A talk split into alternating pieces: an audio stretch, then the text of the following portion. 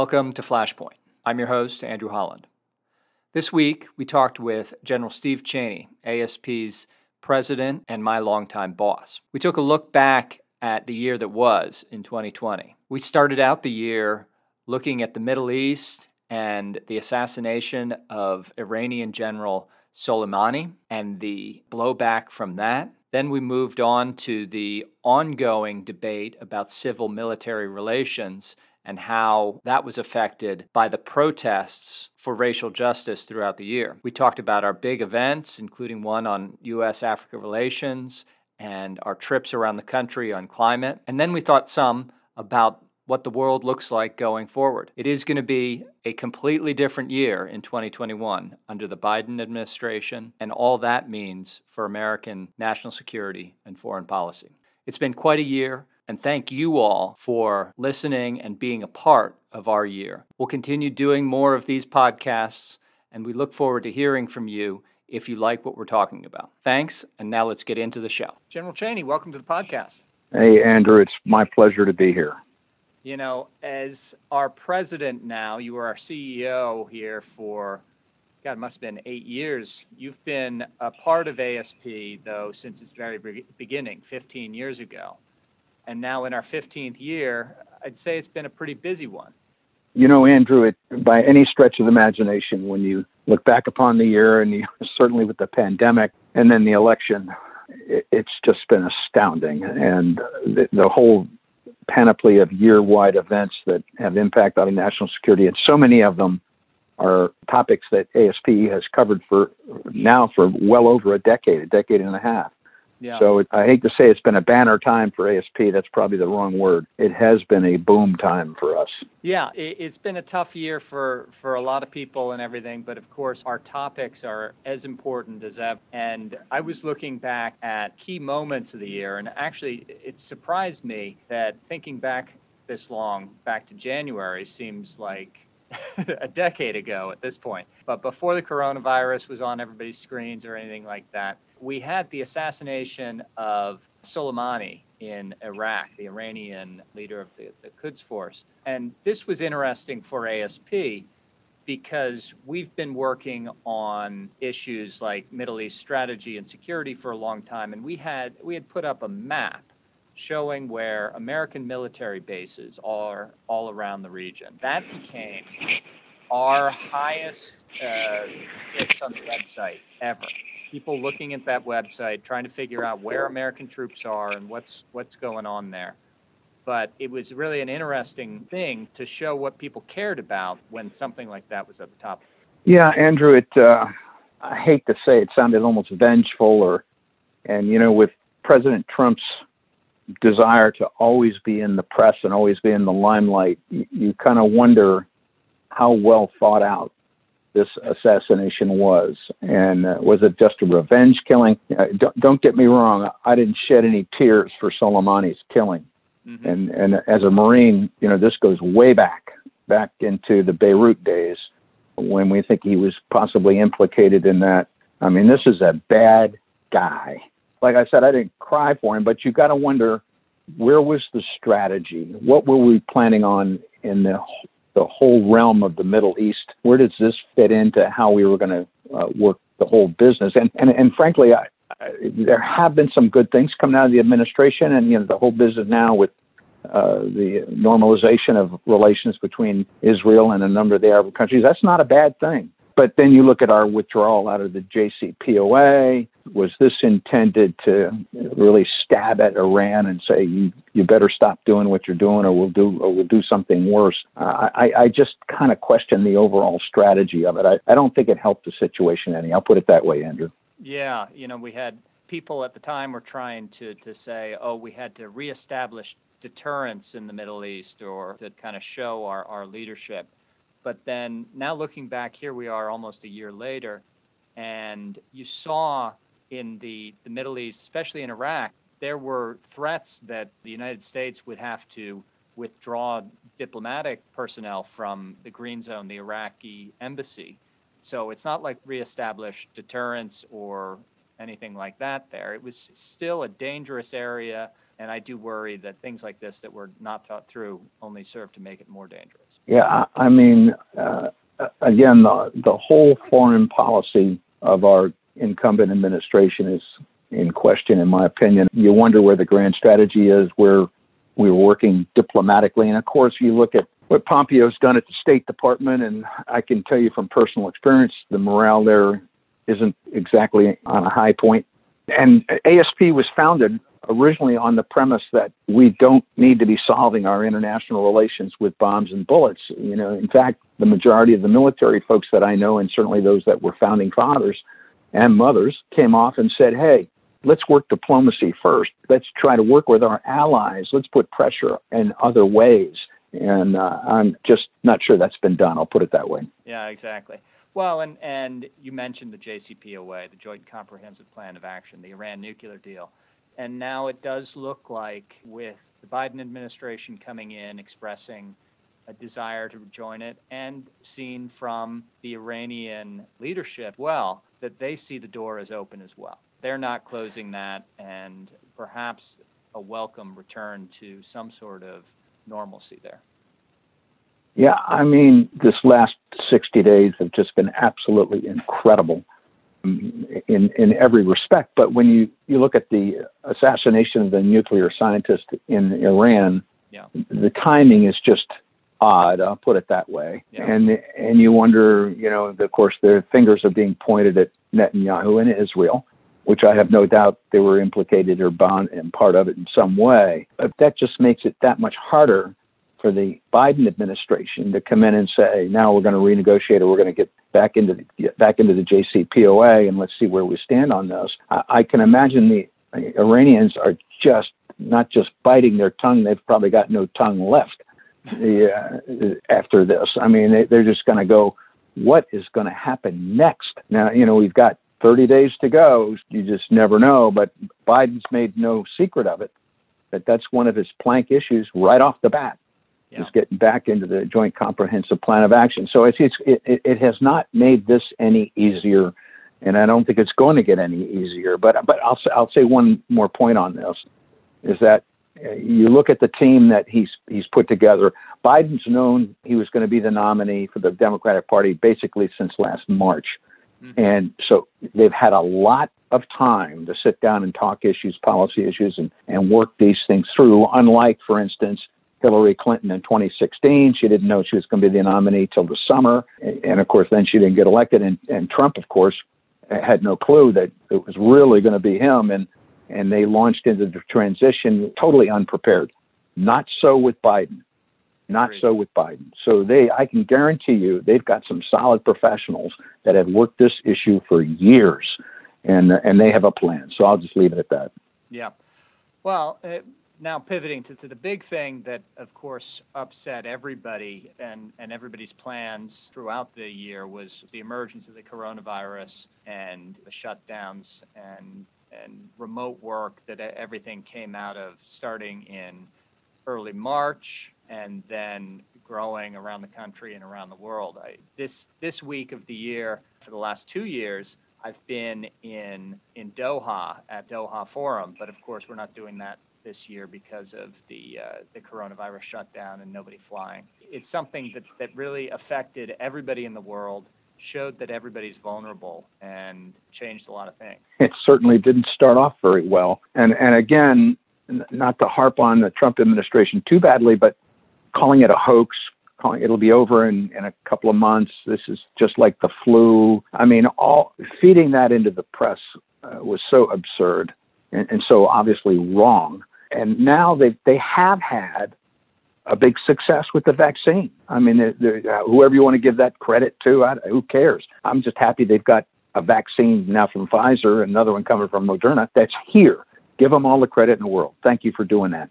Yeah. But we sure could have prevented 300,000 deaths by being much more proactive with this right from the get go, setting the example like any good leader would, and uh, wearing your mask, doing just really basic, basic things. So we, we, you know, we, the United States government has kicked this in the stands right from the beginning, with the exception of the vaccine. The, the vaccine thing is is a real plus, and it's a great thing, no doubt about it. And it's another one you watch how Biden opens almost all now his press conferences talking about the issue du jour, which is the pandemic. And when you you just cannot ignore the tragedy and the number of deaths that have occurred, and and he understands this, and you certainly don't get that opinion from uh, from Trump. Yeah, and thinking national security and foreign policy wise, I do think that the COVID crisis and coronavirus response does kind of give the Biden administration to start almost from a clean slate here. You know, they can can almost think of it as a, as a global reset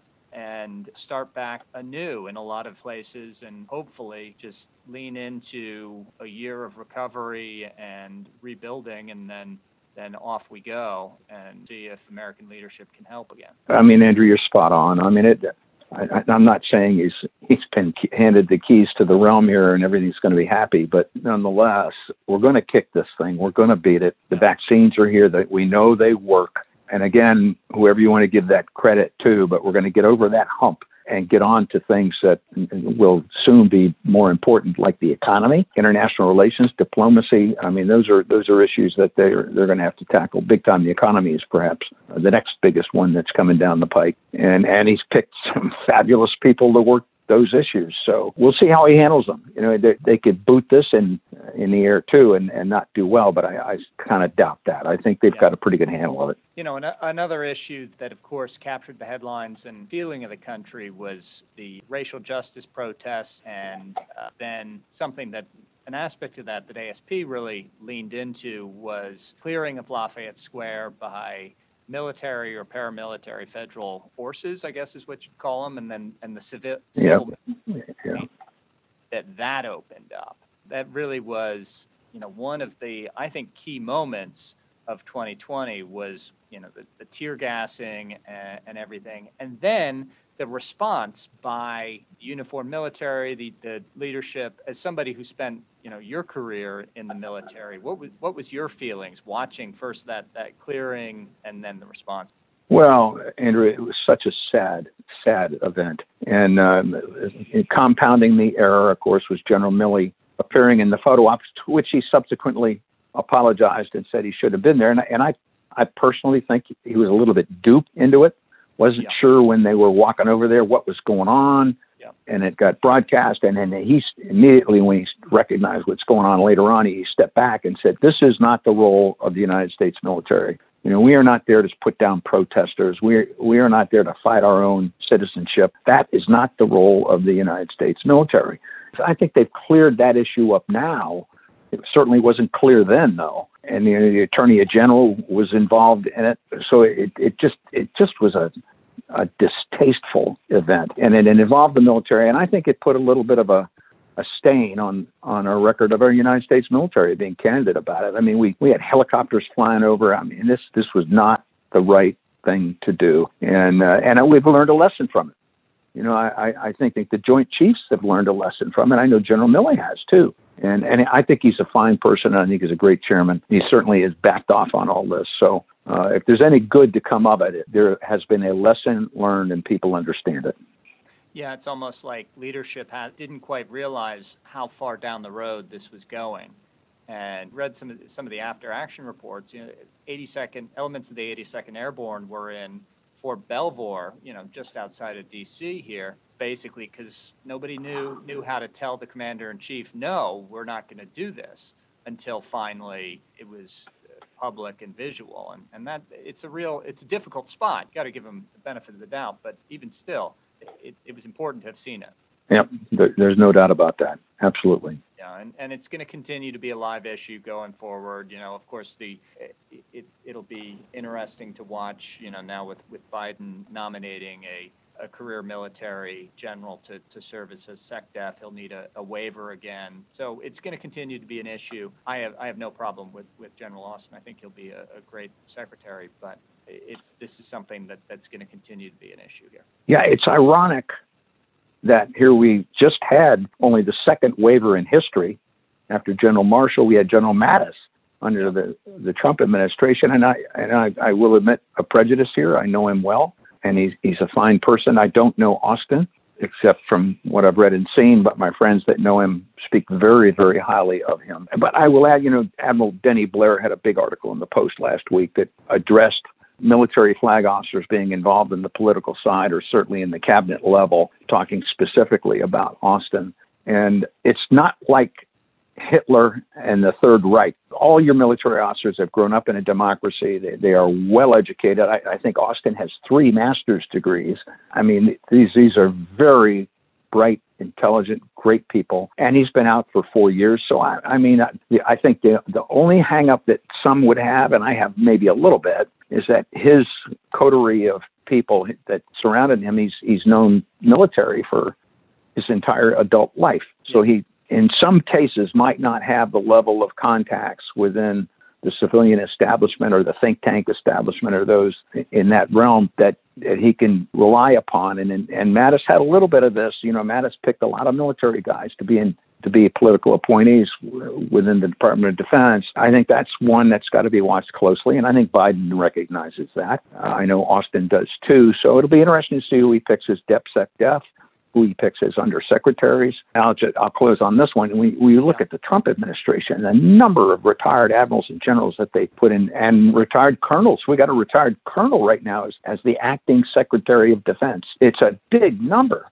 And and that one kind of bothers me a little bit. Be candid yeah. with you. That, that you know you need to be looking maybe expand your pool of eligible folks that you want to have in these policy situations, particularly if you've now picked a retired four star to be Secretary of Defense. And now they got to get a waiver. Personally, I have no doubt they'll get the waiver. And like I said, Austin is, is a wonderful person. He's, he's exceptionally well qualified. So, but it'll be interesting to see how they flesh out the rest of the department. Now, an area that, that ASP is focused on, but maybe isn't in the headlines as much. We had a, a big event on U.S. Africa relations where we had former AFRICOM commander, Marine General Waldhauser, and chairman of the House Armed Services Committee, Adam Smith, and we had we had a great group to talk about how the U.S. should engage with Africa and the continent of Africa, and how to move away from the military side. Our, our board member Matt Bergman was was moderator of the event, and uh, really an interesting discussion. And and I think important to note that stuff like this, I think, is is where ASP is best, taking something that's not in the headlines but is extremely important and talking about it with a high level group of people at a very detailed level. I'd encourage listeners to go back and look at that. It was a great event. And what do you think, thinking, looking forward in terms of U.S. Africa relations and perhaps maybe we need to figure out a way to lead more with diplomacy and less with the military? Well, I certainly agree with the latter. Uh, leading more with diplomacy than than the military side of the house. It's kind of curious that again, Trump in the last 60 days here has talked about pulling troops out of Somalia. But my understanding is not so fast, that they might just be realigned and maybe go to Djibouti. So, I mean, our footprint is not that overwhelmingly significant in Africa. We're not talking about divisions or, you know, hundreds of thousands of troops, but you are talking in five figures, tens of thousands, probably total, maybe 10,000, uh, but spread over a huge distance. And I, I, that was a great event that we had. And, and I, you listen to Adam Smith, and Africa has been uh, one of his pet projects forever. He's an expert on it, I will tell you. He, he's well versed and he understands all the ramifications. It's, it's another one that's extremely complicated. Just look at this past week, or just today. Boko Haram has come up and said they kidnapped those 300 Nigerian boys. And this is another issue that ties into something that ASP has been on for a long time, and that's climate change exactly. and its impact not just nationally but worldwide. But you know, I, I've long time talked about Lake Chad, and it dried up, and it's not totally dry now. There's some question about it, but nonetheless, it has spurred Boko Haram on, and they've taken advantage of the instability, in part created by climate change. And you go farther north, you talk about Mali and what's happened in Mali, and I talk about the Tuaregs originally moving because all their crops dried up. These are problems that are just going to be exacerbated worse and worse and worse. Climate change is going to be a huge contributor. So we can't just turn our back and say, oh, we're done with Africa. And, and you would say, what's our national interest in Africa? You may recall we had a couple embassies that were bombed and had, had a fair amount of Americans killed in Africa. We need to keep involved in Africa, certainly on the diplomatic level more than ever before. And in terms of troop strength, you know, I'm not going to say uh, we've got enough there right now. I'll leave that up to the head of Africa Command, which, by the way, they've talked about moving Africa Command from from Germany. I think you're going to see now a renewed emphasis on diplomacy first, and maybe taking a look at our military forces. And I'm not talking about putting in, like I said, divisions worth of folks. That's not the case. But it's a region that's going to be growing significantly, huge population. It's going to have an impact on Europe. One of my favorite lines is that these people are all going to flee sub-Saharan Africa because it's going to be too hot. Where are they going to go? They're going to head for Europe. Uh, it will cause instability in Europe. And, you know, of course, you know, you've got France involved in Mali, for instance. So it's a, it's a, it's a complicated issue, but one I think you're going to see a lot more renewed emphasis on. And, and there are going to be some smart people who are really going to look at saying, what do we need? What effort do we need diplomatically in Africa? And then tie that into from Department of State, tie it into Department of Defense and work it from that perspective. Yeah. Well, and, I'm glad you, you brought up climate change and the national security threat. And certainly Africa is one of the key poster childs for that and how drive instability and uncertainty and migration and, and everything like that. But of course, ASP, this has been a, a key pillar issue for us for since the beginning. Uh, but this year, perhaps, we've been as out there on it. You've been a part of a number of these events all across the United States. And nicely from from your own home virtually because it, everything yeah. virtual this year. But you you were involved in ones focused on New Hampshire, and we did one focused on Alaska and all across the country. Yeah, this plays into my original comment at the beginning that it's yeah. been a boom year for us. We have just been in demand. Yep. Specifically on this issue by many, many organizations.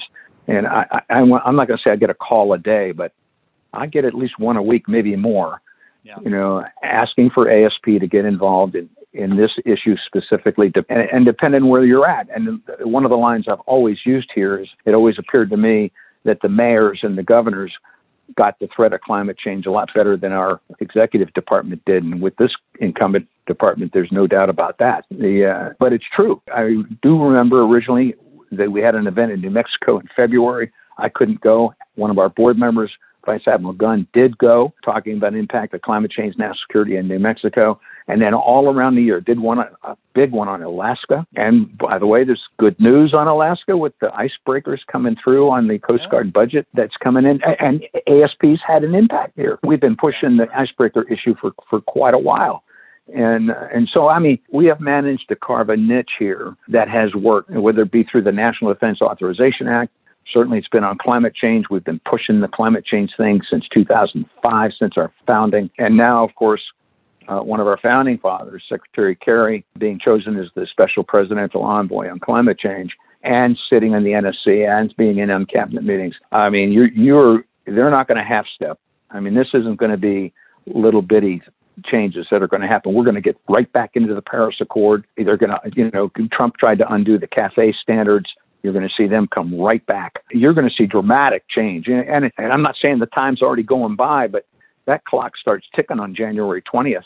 And some of these issues take years. Well, look at how we is how we got out of the Paris Accord. That took well over a year to do that, but we're going to get back into it. And and I'll close on this point. Is there any example to be used? Look at the fires that we had in California and Oregon and Washington State. I mean the I mean historic fires. Yep going to be the hottest year on record. We've had uh, just an, an, astounding year in terms of catastrophic weather and hurricanes. Not saying it's all caused by climate change, but it has been, what do we say, an accelerant to instability. It's there. So, I mean, anybody who's a denier, you can go away because there is no denying it now. It is here. And Secretary Kerry has always said, we've got to start now. We we cannot wait any longer on this. And, and the bottom line, of course, is CO2 emissions. We need to be working on alternative energies, you know, whether that be fusion or the bridge fuel. Of course, I've seen ads for natural gas now, which still burns, but it's better than coal. Coal is dead, and we we got to understand that. We, you know, so we need to do alternative energies, whether it's wind, solar, nuclear.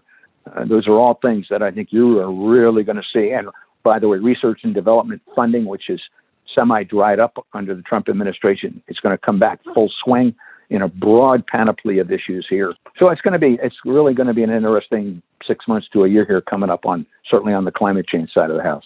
Yeah, I think it's it's telling also that you know one of the the big things that could get through here in a lame duck Congress is there's a, a, bipartisan energy bill, and, and the energy bill is really focused on all these alternative energy sources, everything from you know new initiatives on batteries and renewables to nuclear power. And we've even been working this from the inside to try and get a, an amendment on fusion in there. And it looks like that'll be in there as well. So fusion energy is as a way to build closer public-private partnerships and international collaborations around this and, and try and drive some new investment. So it's this is something that the tide is turning even before January 20th and the inauguration. Already, I think you're seeing a push from Congress and in Washington to, to get ahead of this, and hopefully that that's a, a leading indicator.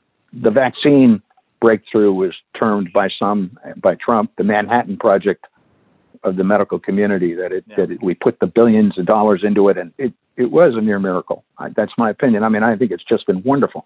Yeah. If you put the same type of effort into alternative energies like fusion, for instance, uh, yeah. battery technology, which you're you're going to see batteries cars that can go a thousand miles on a charge.